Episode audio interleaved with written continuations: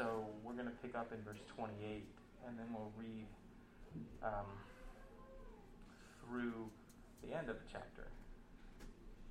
And we'll pray, and uh, we'll talk a little bit about what happens with uh, this interaction with uh, the scribes, or these interactions, I should say. Seems like Mark uh, puts uh, several of these interactions together in this uh, section here that all are relevant. They all deal with um, the scribal authorities. Uh, so we'll talk a little bit about, about what that is. And, uh, and then, of course, there's so many important lessons, really, that we learn from the things Jesus says here. So um, let's uh, read, and then we will pray, and then jump in. Uh, Mark 12, uh, beginning in verse 28. All right.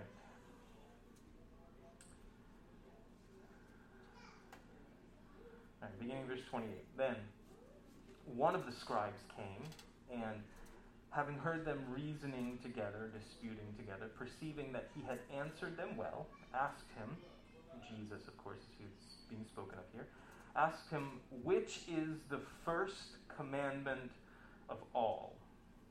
Jesus answered him, The first of all the commandments is, Hear, O Israel, the Lord our God, the Lord is one.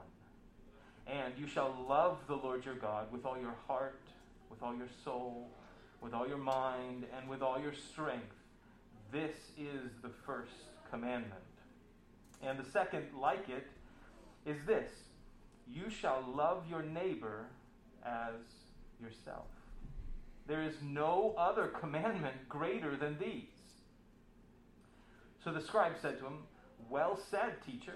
You have spoken the truth, for there is one God, and there is no other but He.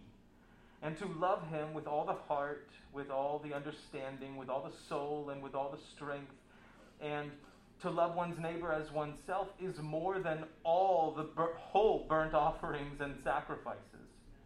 Now, when Jesus saw that he answered wisely, he said to him, You are not far from the kingdom of God. But after that, no one dared question him. Then Jesus answered and said, while he taught in the temple, How is it that the scribes say that the Messiah, the Christ, is the son of David? For David himself said by the Holy Spirit, The Lord said to my Lord, Sit at my right hand till I make your enemies your footstool. Therefore, David himself calls him Lord. How is he then his son? And the common people heard him gladly. Then he said to them in his teaching, Beware of the scribes who desire to go around in long robes, love greetings in the marketplaces, the best seats in the synagogues, and the best places at feasts, who, who devour widows' houses, and for a pretense make long prayers. These will receive greater condemnation. Now, Jesus sat opposite the treasury and saw how the people put money into the treasury. And many who were rich put in much. Then one poor widow came and threw in two mites, which make a quadrans. So he called his disciples to himself, and he said to them, Assuredly, I say to you that this poor widow has put in more than all those who have given to the treasury. For they all put in out of their abundance, but she, out of her poverty, put in all that she had, her whole livelihood. All right, you guys, let's pray. Father, we are so incredibly grateful that you are merciful with us, that you are so patient with us. Lord, would you help us to lean on you more, to be more patient, more gentle? Lord, would you transform who we are? Would you change us, Lord? That we would be less like um, the world around us that doesn't know you. And that we would reflect your character more and more and more. But Lord, apart from you, we could do nothing. So we ask that you would, as we see you in your word, that you would change us from glory to glory by your Holy Spirit, whom you've given to us. Because you are, in fact, the God who is here. Lord, you're here. May that truth shatter all the other things that we're so worried about. You're present with us, Lord.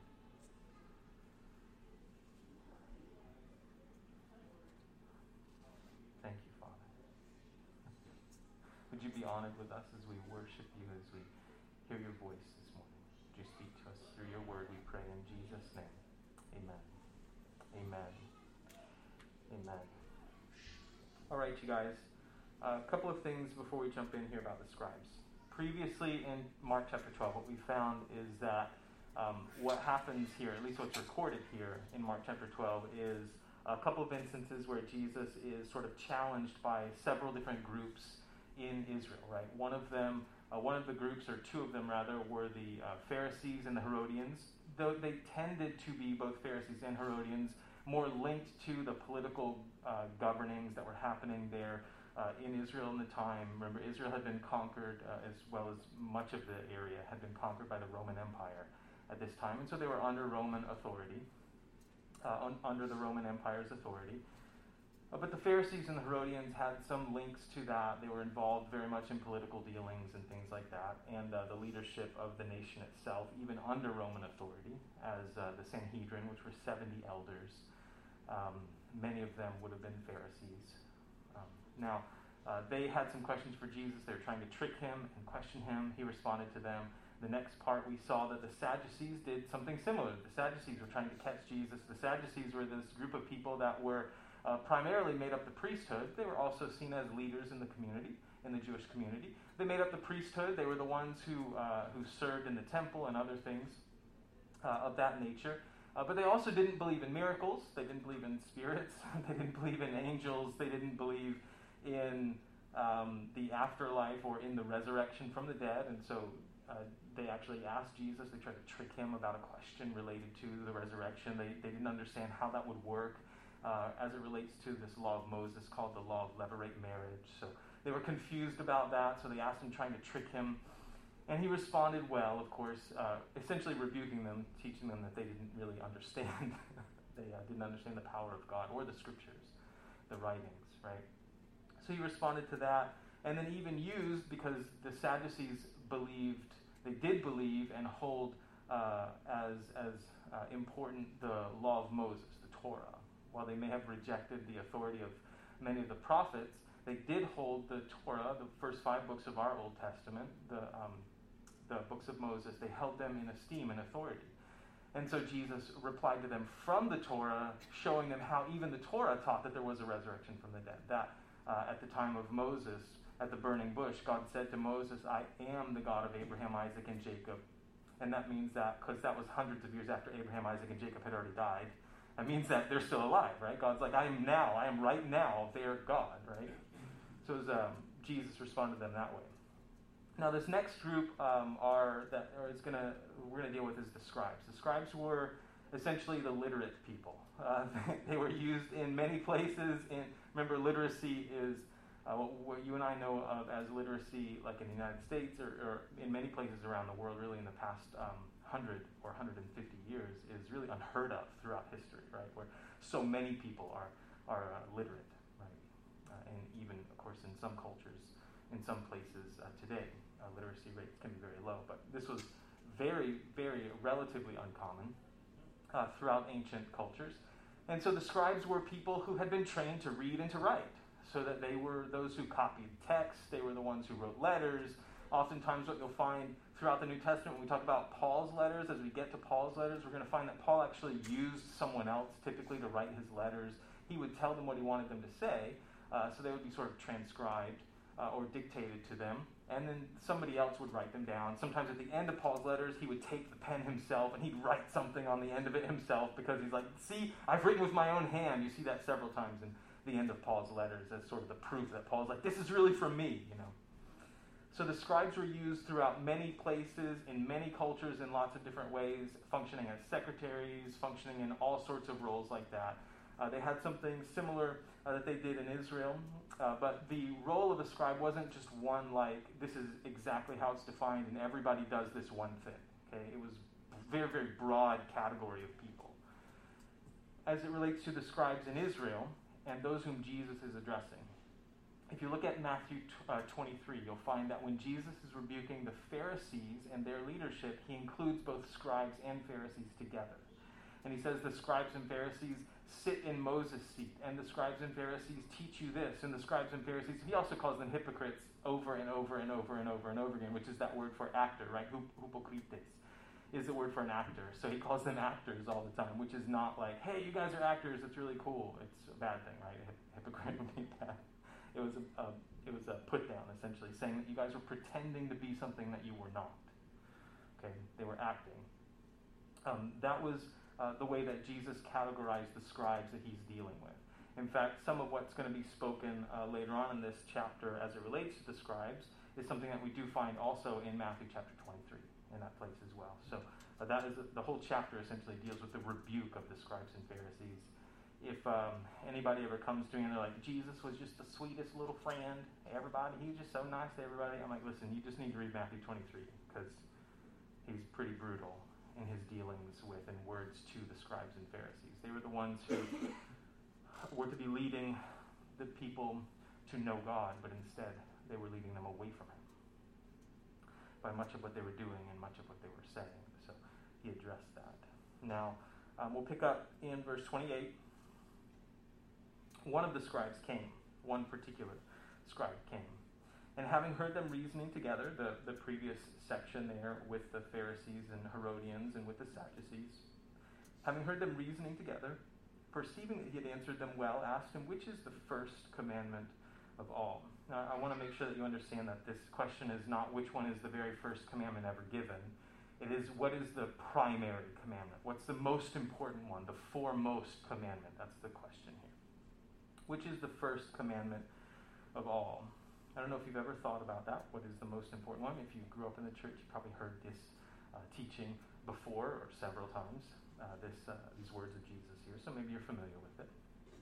Um, many Jews, even today, um, particularly religious Jews, uh, may have at certain times may have on their uh, wrist, wrapped around the wrist, and then put on their hand and then also on their forehead, uh, these little leather boxes called phylacteries. Okay? In the phylactery were four sections of Scripture uh, two from Deuteronomy chapter 6 and two from Exodus 13. Two specific little portions of Scripture. And they were on little pieces of paper or scrolls and sort of wrapped up and put inside the. Uh, inside the um, the phylacteries.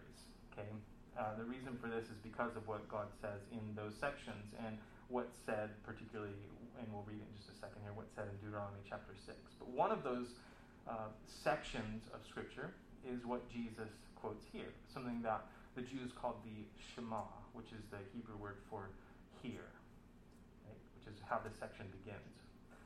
So he answers in verse 29 Jesus answered him, The first of all the commandments is, and this would have been so, such common knowledge this is the thing that the Jews taught. This is, in fact, the great commandment. The first of all the commandments is Hear, O Israel, the Lord our God, the Lord is one.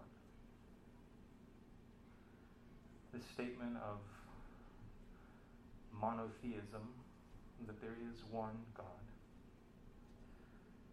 and He is, in fact, the God of Israel so central, so primary, and then coupled with that simple statement here, listen, hear this. Hear, O Israel, the Lord our God, the Lord is one, is this commandment. And you shall love the Lord your God with all your heart, with all your soul, with all your mind, and with all your strength. And some of the some manuscripts include the last part of verse 30. This is the first commandment or the, the foremost commandment. There are some manuscripts that, that uh, don't have that part in it, some of the Greek uh, regardless, this is in response to this question What is the first commandment? What is the primary commandment? And it's that from Deuteronomy chapter 6. And uh, we can find it there. You can look there if you'd like to look there really quickly. I want to read to you uh, some of what Deuteronomy 6 says uh, in that uh, section there. This is the central, the primary commandment. Deuteronomy 6, verse 4 Hear, O Israel, the Lord our God, the Lord is one. You shall love the Lord your God with all your heart, with all your soul, and with all your strength. And these words which I command you today shall be in your heart. You shall teach them diligently to your children, and shall talk of them when you sit down in your house when you walk by the way, when you lie down, and when you rise up. You shall bind them as a sign on your hand, and they shall be as frontlets between your eyes. You shall write them on the doorposts of your house and on your gates. It's because of that last little section there. That's why they made phylacteries, right? They made the little leather boxes and they put them on their hand and they put them on their, their forehead at particular times because God says you will bind these things to your head and you will bind them to your hand. The idea, I hope that you get the idea of what God is saying to Israel. He's like, I want you to always be teaching, always be thinking about this, always make this what, how you act, what you reach out with with your hands. Like, make this a primary thing that you live in. Is this reality that, that the Lord our God, the Lord is one, and we will love him with all the heart, mind, soul, and strength, right? That we are to, to worship him and to love him first. That is, in fact, the great commandment. It also says you'll bind them to the.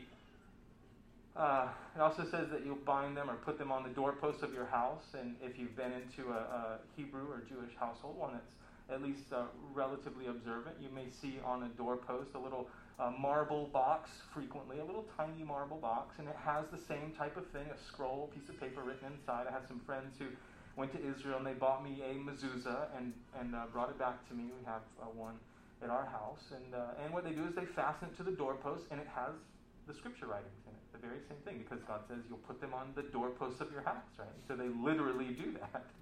literally put them on the, the doorposts of the, uh, the house. And sometimes as they walk by, they may put their hand on it as a reminder. They may uh, touch it as a reminder of, of the Shema, the great commandment, to love the Lord your God.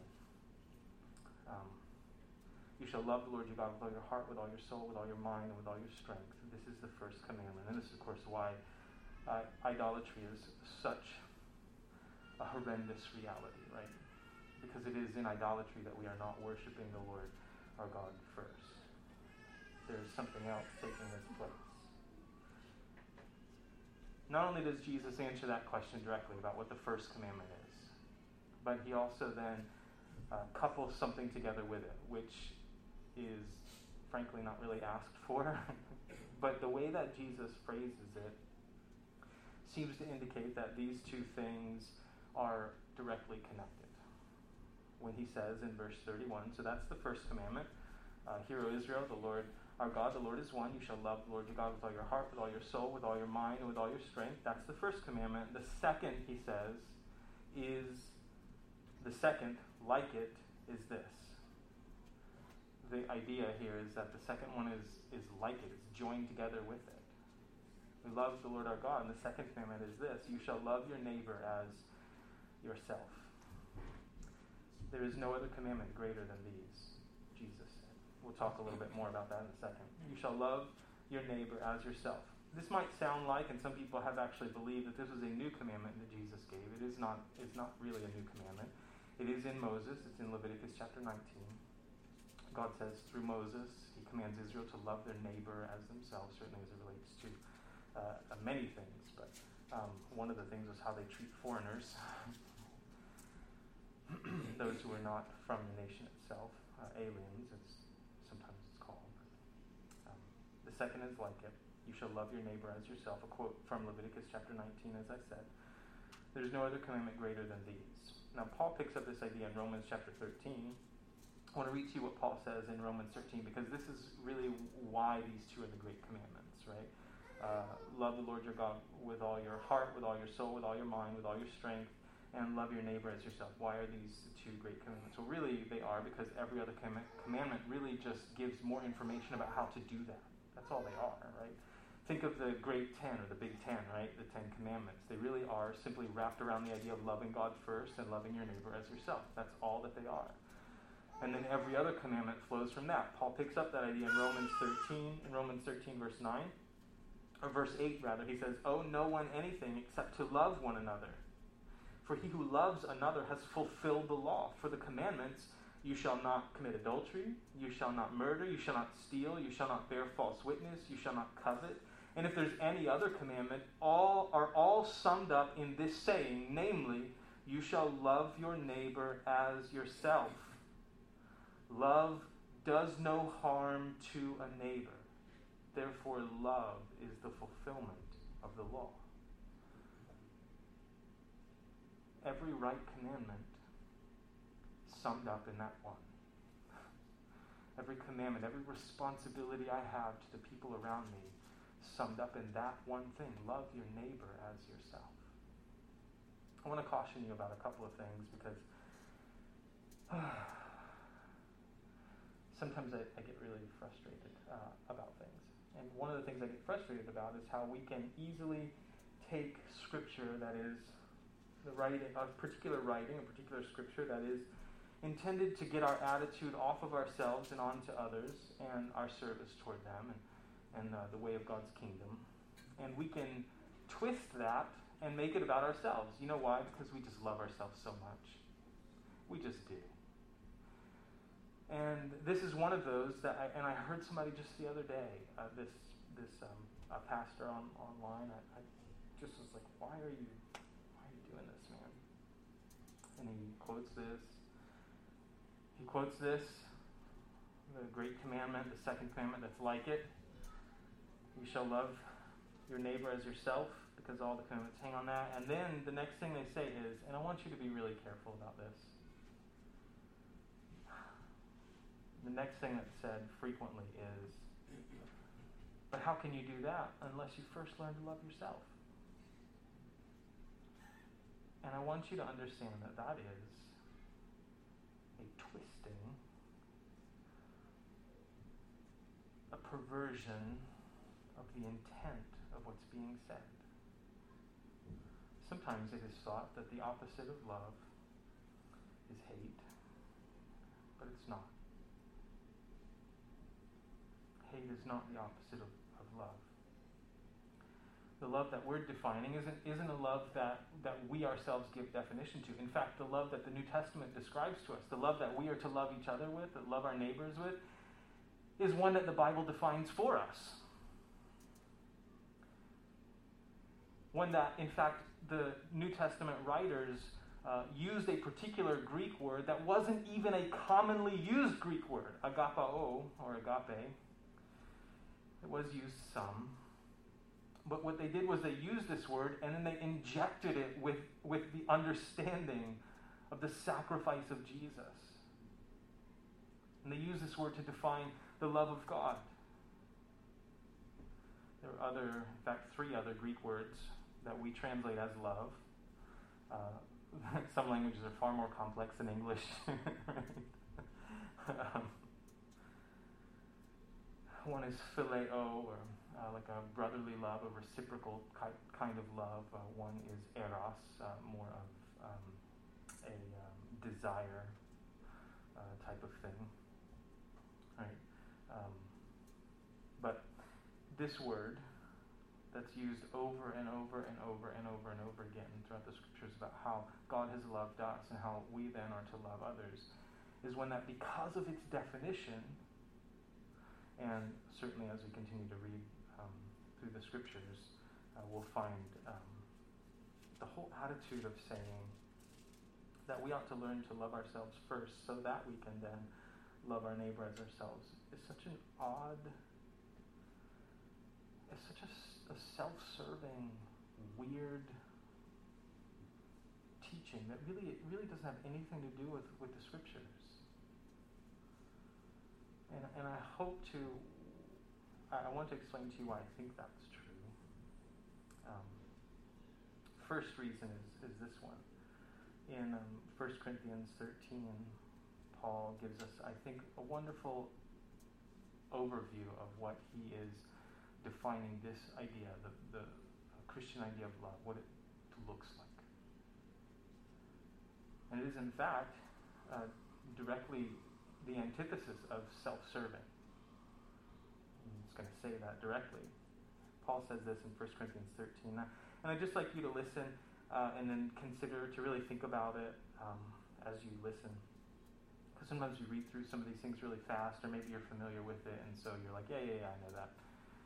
Um, believe me, I understand.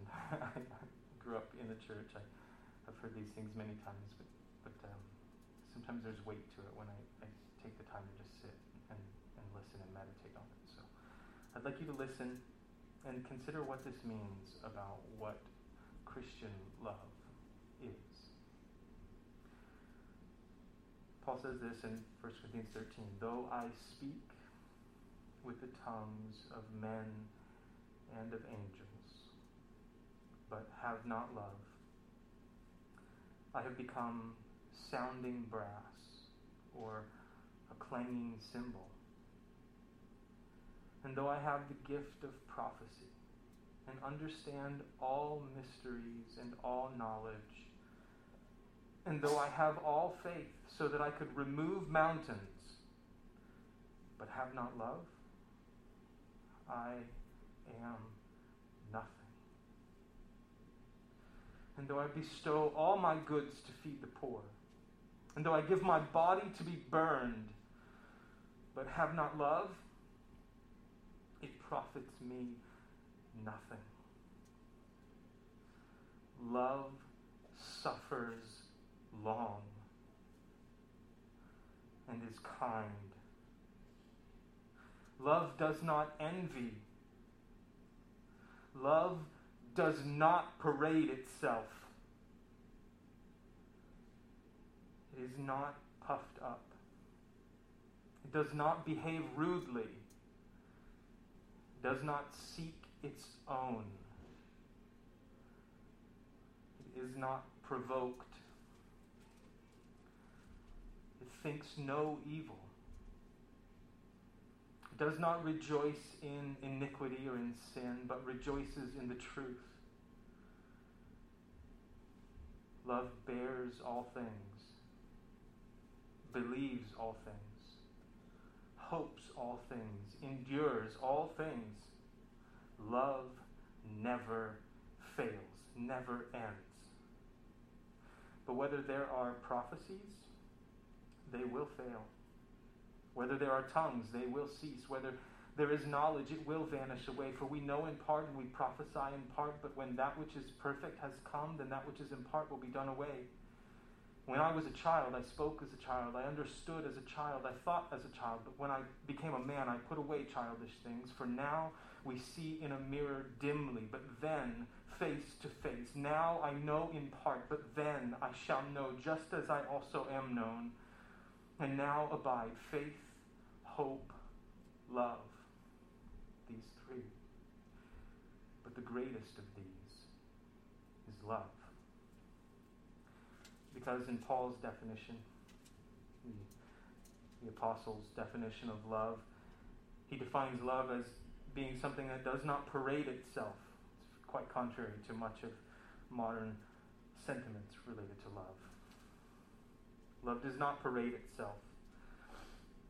It suffers long, it's kind, it doesn't behave rudely, it doesn't seek its own. This is the problem with saying that in order for me to first learn to love my neighbor, I need to, I need to first learn to love myself because love does not seek its own. It's a very sad psychological twist on the reality that, as um, Paul reminds us, as men are called to love their wives, as um, the Messiah has loved the church and given himself for her, for the church, that he might sanctify and cleanse her with the washing of water by the word. This is Ephesians chapter 5. That he might present her to himself a glorious church, not having spot or wrinkle or any such thing, but that she should be holy and without blemish. So husbands ought to love their own wives as their own bodies. He who loves his wife loves himself, for no one, no one ever hated his own flesh, but nourishes and cherishes it, just as the Lord does the church. You see, the fact of the matter is, the opposite of the love that we are called to as those who follow Jesus isn't really hate. What is the opposite of it is actually self centeredness, selfishness, not esteeming others better than ourselves, but instead pursuing our own ends, pursuing our own desires, pursuing what it is that we want or what it is that we feel at the expense of others. That is the thing that is quite contrary to the love that we've been called to. Love your neighbor as yourself. Hey, I want you to understand that you already love yourself. You do. That's why you that's why you take care of yourself. Well, well, I think bad about myself all the time. See, but you're thinking about yourself all the time. because you love yourself. Well, I just think I'm terrible. You still are loving yourself. and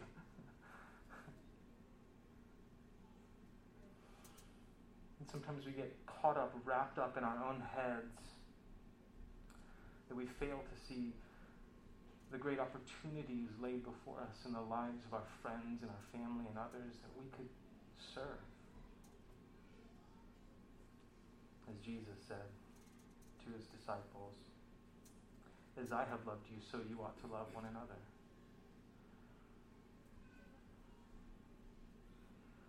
It is an odd twisting of the scriptures to take the commandment, love your neighbor as yourself, and turn it into a time for me to tell you to find out how to love yourself more.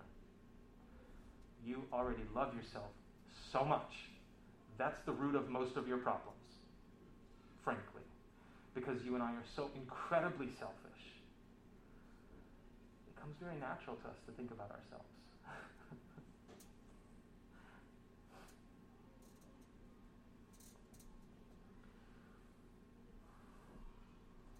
but the admonition of the way of Jesus is to love our neighbor as ourselves. And when I read something like how Paul defines love in Romans 13, or in 1 Corinthians 13, rather, I find myself in many ways just humbled to that reality that um, I still need to grow in what it means to love. Love suffers long and is kind. I've already failed. Every day. Another way that's translated is love is patient. Love is kind.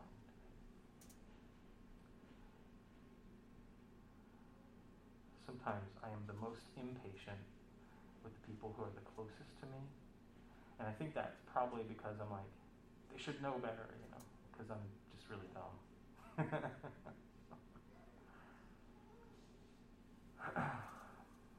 These commandments are what all the law hangs on. On these two commandments hang all the law and the prophets, Jesus would say in another place.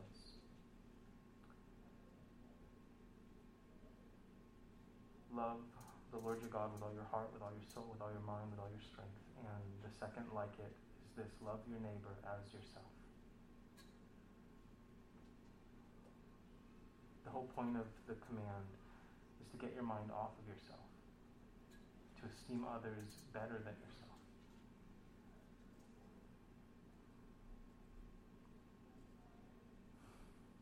So the scribe said to him, verse 32, Well said, teacher. You've spoken the truth, for there is one God, and there is no other but He. This particular scribe, whoever, whomever he was, uh, um, agreed with Jesus. There is one God, there is no other but He, and to love Him with all the heart, with all the understanding, with all the soul, and with all the strength, and to love one's neighbor as, as oneself is more than all the whole burnt offerings and sacrifices. Essentially, he says, I agree with you. These are the two great commandments, and it's more than all of the offerings and sacrifices. this is why uh, throughout the scriptures, we're reminded that it's better to obey than to sacrifice. Sacrifices are typically given because we fail to obey. but if we love God first and we love our neighbor as ourselves, we wouldn't require a sacrifice then. It's more than all the whole burnt offerings and sacrifices. Now, when Jesus saw that he answered wisely, he said to him, You are not far from the kingdom of God, which is an interesting response to me. One that reminds me of this thing that we might call this uh, we might call a journey of faith, right? He's like, you're, you're not far from God's kingdom. And he was able to say that because of this guy's response to Jesus. Jesus said, These are the two great commandments. This guy said, Yes, absolutely. And it's more important than all of the sacrifices, than all of the offerings that could be given. And Jesus said, Listen, man, you, you are not far from the kingdom.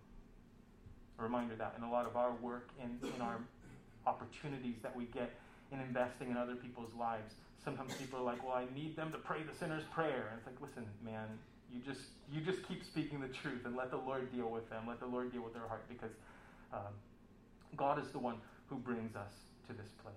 God is the one who rescues us. And we have this great opportunity to just keep speaking the truth in love, keep investing in the lives of the people around us, and trust that God is able to bring them where He wants them to be. And you may be a part of that process, but maybe not necessarily the, the whole thing, right? Or, or the, what you might think of as the end part of it, right? Well, you and I still get to play a part in it by God's grace. You are not far from the kingdom of God, he said, but after that, no one dared question him. The last little section was several questions that were brought to Jesus, and now Mark just kind of summarizes that section by saying nobody else dared to ask him any questions. Everybody else was like, because his responses were so right on that everybody was trying to trick him or catch him in his words. And Jesus answered them so well and so wisely that at some point everybody's like, well, oh, okay, I guess we're not going to say anything else. I guess we're not going to ask any more questions. Verse 35 Now Jesus answered and said, while he taught in the temple, this is Jesus now speaking in the temple at another time, but Mark couples it with this section because I want you to see this. This entire section deals with scribes. I want you to see that. The first one was a particular scribe that came and asked a question of Jesus. Now Jesus is going to talk about scribes in general, this group called scribes. And this is something very similar to what we find in Matthew 23 um, uh, as we continue going down. But Jesus answered and said, while he taught in the temple, How is it that the scribes say that the Messiah is the son of David. For David himself said by the Holy Spirit, stop right there for a second. David himself said by the Holy Spirit.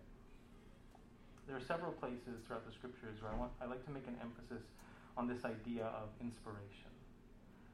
That as it relates to the way that Jesus viewed the Old Testament writings, and this isn't even Torah, this isn't even the, the law that's being quoted here. This is uh, King David writing in Psalm 110. Jesus recognized that the authority by which they spoke was not simply their own authority as men, but rather it was, in fact, the very Spirit of God who was inspiring what they wrote, what they said. We live in a time where it is very common uh, to um, take the scriptures and to essentially to judge what you think is true and what you don't think is true, to question this idea of inspiration and what it means legitimately. But the testimony of the New Testament writers is again and again and again and again that they believed this to be the very Word of God. Over and over and over again, it's sold to us. And this is an example of that, how Jesus believed that David was um, speaking, but not just by himself, but instead he was speaking by the Holy Spirit when he said, The Lord said to my Lord, Sit at my right hand till I make your enemies your footstool. Therefore, David himself calls him Lord. How is he then his son? It was commonly believed, and rightly so, that the Messiah was going to be, that the Christ was going to be the son of David. This was something the scribes taught because God had promised David that he would make his his house into a dynasty forever. And it was that promise that was seen as a promise that the Messiah would come through David's line, through David's children eventually. Okay? It was a very commonly believed uh, Hebrew prophecy, something that the scribes taught, and Jesus said that very directly. How is it that the scribes say that the Messiah is the son of David? And then he asked them how that could make sense based on something David said in Psalm 110. And this might be a bit confusing, but I want to make sure that you understand the language here because it's the language that really helps us to understand what's being said. If you look at the verse Uh, in most of your Bibles, it will be this way. This is a quote from the Old Testament, right, in Psalm 110. So if you look at the first phrase right there, for David himself said by the Holy Spirit, here's the first phrase of Psalm uh, 110, uh, verse 1. The Lord said to my Lord. I want you to look at those words. Do you notice a difference between the first word Lord and the second word Lord in your text?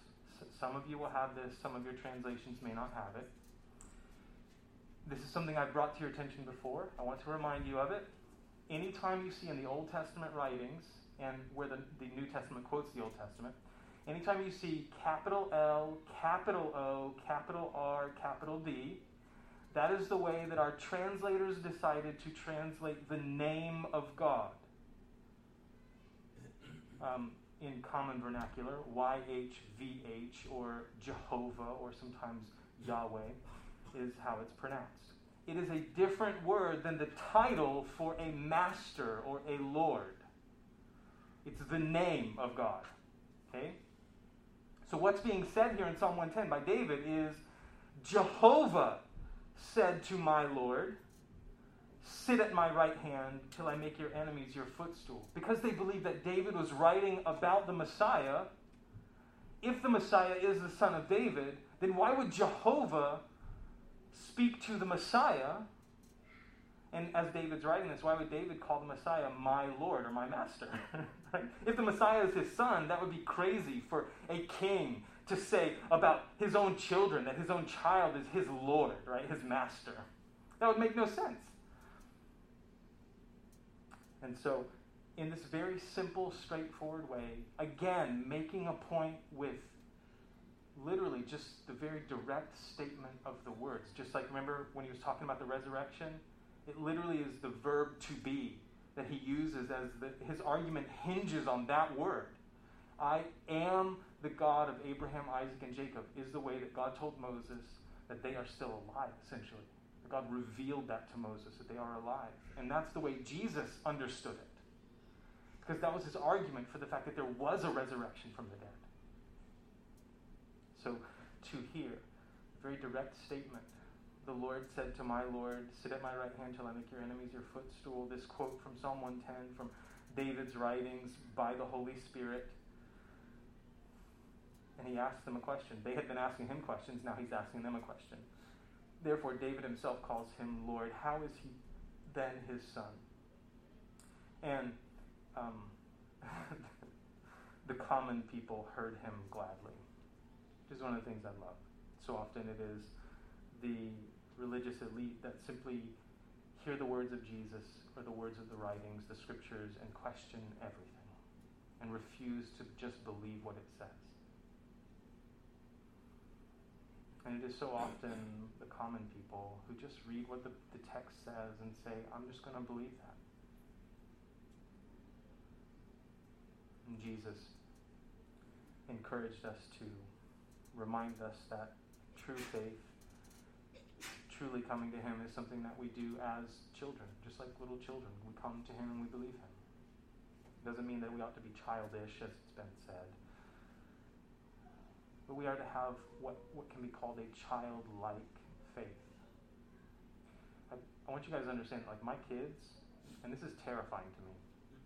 As they're getting older, they're starting to question more, thankfully. But my kids for many years just believed everything that I said. That is real scary, right? And this is one of the reasons why you can mess with your kids with sarcasm and stuff. You can totally mess with them because they don't get it, right? Because like if Daddy said, it's just true. So sarcasm doesn't really work, and then Kelly and I laugh at the expense of our children. Mwahaha, you know. like, because they don't they don't understand it because Daddy said it. It's just what's right, right? It's true, right? Um, it's that kind of place that I want to find myself in my relationship to the Lord, where I hear what He says and I just believe Him. I know that there are people a lot smarter than me who say that's really dumb, but I don't think that God set out to trick us. When He inspired the Scriptures to be written, to be recorded for us that we might know Him sometimes people get into hidden Bible codes and into hidden meanings behind things, and I just,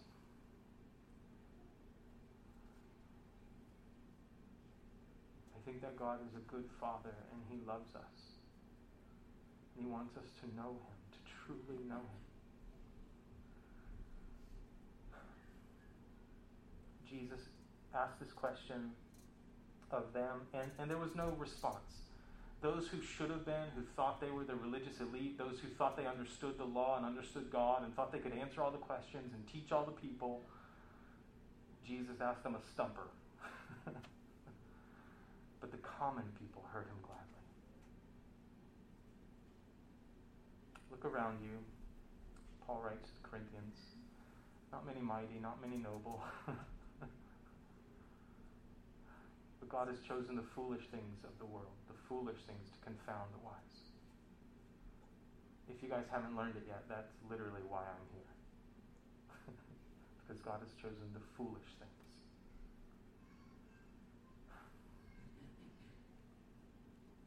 Then he said to them in his teaching, the last little section here Beware of the scribes. Remember, I told you this whole section deals with the scribes. He asked the um, scribes a question uh, before. Now he's going to say something very directly about them. This is what I was mentioning. There's very similar to what is said in Matthew 23. Some similar ideas are in Luke chapter 20. Then he said to them in his teaching, Beware of the scribes who desire to go around in long robes. This would likely be what you and I might think of as like a very, very long prayer shawl type of thing. Um, obviously what this does is it sets you aside from the common people, right? It sets you, the idea here is that you wear a particular outfit or dress that makes you separate from everyone else. And I can't help but think of uh, the way that, the way, this is, somebody's going to hear this and like rail on me, I'm sure, but like, you guys know like the little clergy, like white collar things, you know what I'm talking about? People wear that stuff. They have like their top button button right here It like chokes me, right? But then they have this little white thing that goes right here. Usually a black shirt, white little collar that goes under their thing. Um, it's a very common thing uh, among some um, groups, but um, it's interesting that type of attire. There are other groups that like they have whole they have whole robes that they wear and stuff like that. Maybe they just do it. Some some groups wear them like in their services only. Others might wear them at other times as well. but I, I, want you to at least be aware of what Jesus is addressing here as he's talking about the scribes. And, and in Matthew 23 includes scribes and Pharisees in this group who desire to go around in long robes.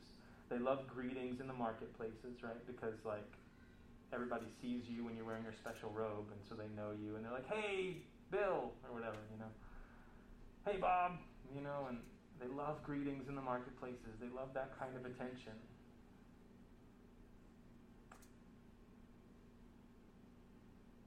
Verse 39 they love the best seats in the synagogues and the best places at feasts, who devour widows' houses. Yikes. Um, something that later on is address this idea of false teachers going around and essentially taking captive gullible women laden down with sins.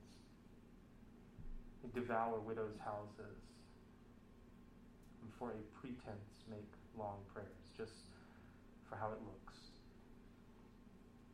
For a pretense. These will receive greater condemnation.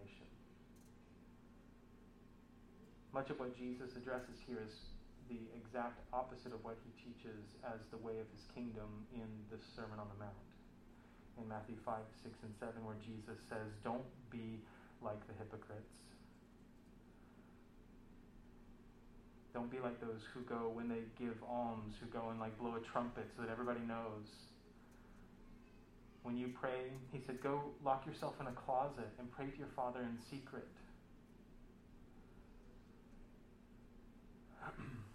Because your Father who sees in secret will reward openly. And that's a vital spiritual truth that I need you to understand. Because once you really get that, it can change the way that you, you manage your marriage. It can change the way that you manage your relationship with your children or with your boss or with your coworkers or your employees. You have a Father who sees in secret. And he rewards openly what no one else can see. If you can believe that, then you will find such peace in your life, in your relationships. Because you'll realize that you don't always have to say something. You don't always have to make the point.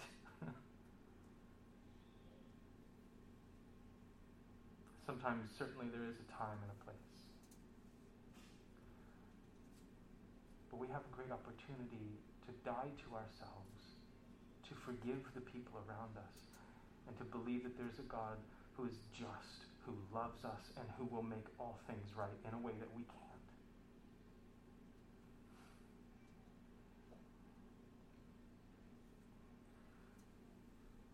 Jesus' rebuke against the scribes is against their ostentatious, pretentious, want everybody to notice them. These were the, you know, they wanted to be like the TikTok dudes with lots of followers and likes and all that stuff.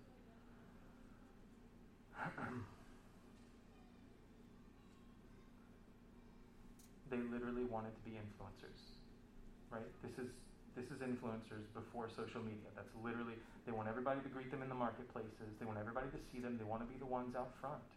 They want the best places in the synagogue. They want the best seats at the festivals and feasts.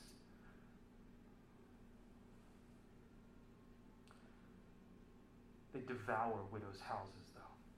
They take advantage of widows, this vulnerable group whom God loves, and, and we are called numerous times throughout the scriptures to be those who protect will these people devour widows' houses. And for a pretense, they make long prayers. These will receive greater condemnation. Whew. I think at the, the revelation of our King, there's going to be a lot of surprises. There's going to be a lot of surprises as God sets everything right. Now, Jesus sat opposite the treasury, and you might think this is unrelated, but I encourage you to link this with what was just said about the scribes devouring widows' houses. Jesus sat opposite the treasury and he saw how the people put money into the treasury. I just want you to notice that word really quickly as we finish up. He saw what? How they put into the treasury. This would be the place where you would give free will offerings to the Lord. You could give monetary free will offerings this would be used for the work of the ministry of the temple. It would be used to help provide for the priests. It would be used to help provide for their families and other things. Jesus sat away from it, opposite it, and he saw how people put money into the treasury, and many who were rich put in much. Then one poor widow came and threw in two mites, which make a quadrans. And there was a time in my life when I tried my best to define exactly what a mite was and a quadrant and all that. And if you want to, you can look all that stuff up you guys have the internet too. It's a really tiny amount of money. That's the point. It's just it's just useless. And, and what's being contrasted here is this: many who are rich put in much. Many who are rich put in a lot of money. But there was this one poor widow.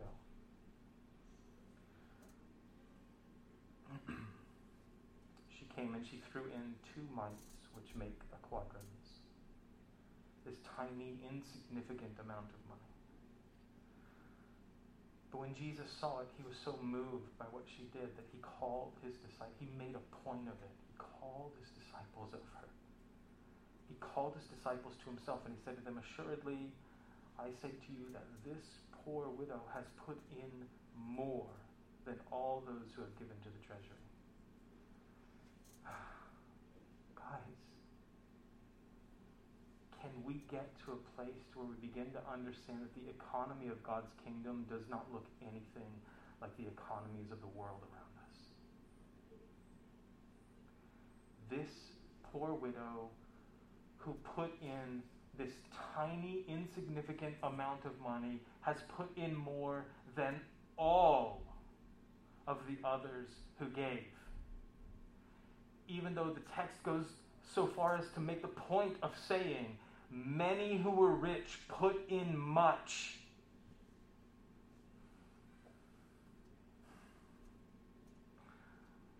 And here's why for they all put in out of their abundance. But she, out of her poverty, put in all that she had, her whole livelihood. Maybe to summarize, her giving was sacrificial. She had to give something up. And in fact, it became, in many ways, in many ways, her giving is, is the demonstration of her faith, saying, God, I, I have to trust you to provide because I don't have enough. I'm just going to give you all that I have. Jesus had told a rich young ruler previously, remember the story, who said, I've kept the law, I've done it all. Jesus said, There's one thing you lack. Go and sell everything that you have and give the money to the poor and come and follow me. And the guy went away sorrowful. Well, this lady who was poor, this poor widow, put in all that she had, these last two little tiny coins. And Jesus said, She's put in more than all of the rich people who gave. Because what matters to Jesus is not your money, matters to Him as your heart. In many ways, our money is very directly linked to our hearts. Where your treasure is, there your heart will be also. It's very true.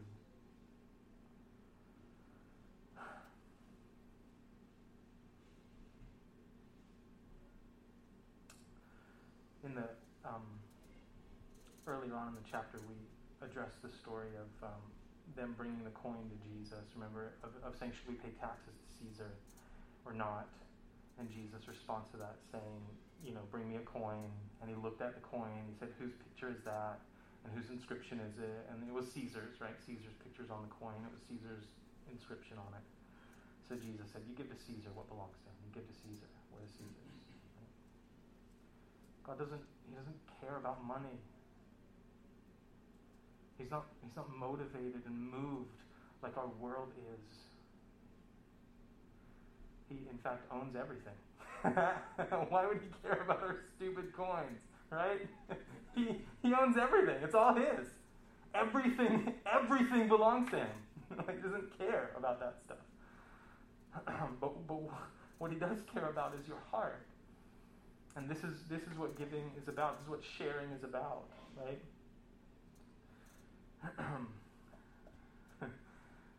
Give to Caesar what is Caesar's. Give to God what is God's, right? In whose image were you made? You were made in God's image. So give yourself to Him. That's, that's the lesson Jesus was teaching us before. And, and now, as he looks at this woman giving this, he, he looked at how they gave. And, and that in itself is such a primary, central focus for our sharing not only as it relates to the community, right? Like we have stuff here, we have bills as if we're going to do ministry together, right? We have bills that we have to pay, right? So, so that, that relies on us being able to share with each other.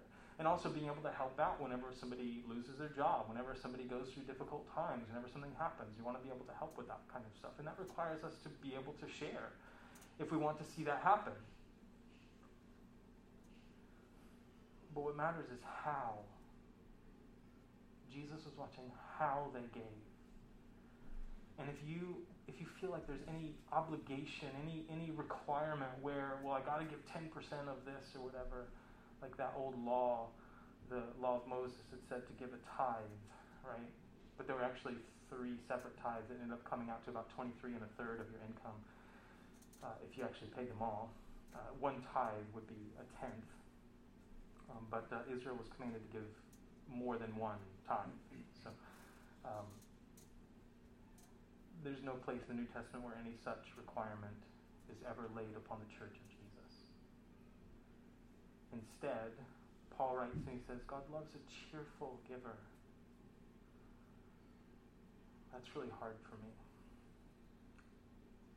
You know why? It's hard for me because I love myself.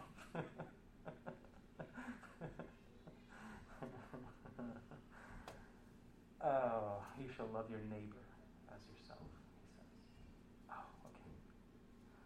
help me to do that.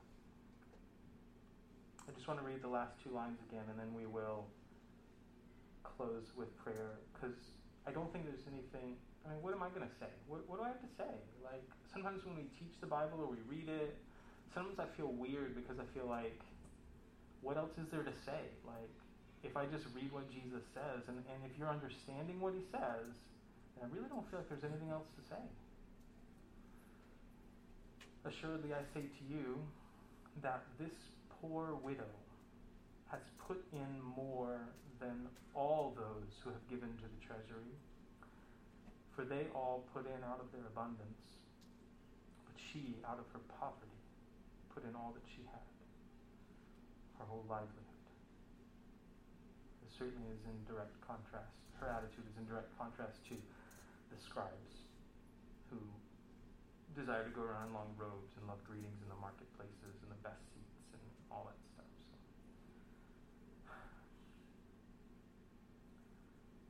Um, Father, what can I say except that I need your help? We need your help, Lord. Because we are so incredibly self centered.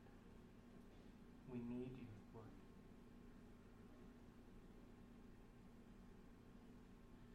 Teach us what it means to put your kingdom first. What does that look like in our in our marriages, Father? Can we be those who pray in secret, knowing that you're the God who sees in secret and rewards openly?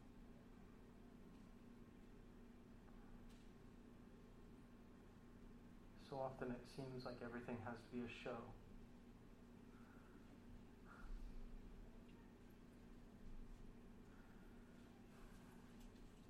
Lord, help us to trust you, I pray. Help me to trust you, Lord.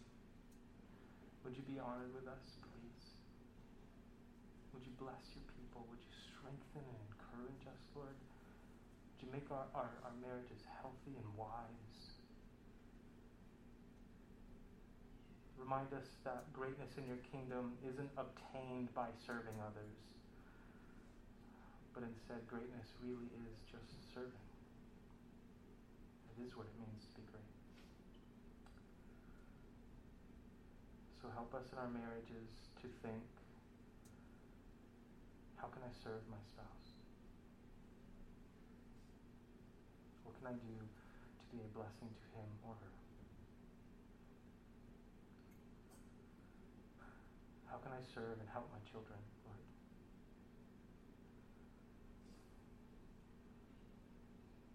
How can I serve and, bless and help your church, my Father? What can we do? How can we serve and help and bless our community, Lord, our city? And then wherever else our, our influence might be able to be felt.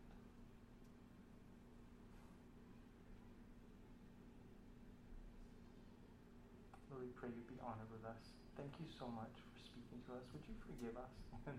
and would you change us, we pray, in Jesus' name. Amen. Amen. Amen. Guys, I want the Lord to bless you and to keep you. And I want the Lord to make his face shine on you and to be gracious with you. And I want the Lord to lift up his smile on you, his countenance on you, and give you peace, you guys. Uh, uh, hopefully, we will get something scheduled for our men's fellowship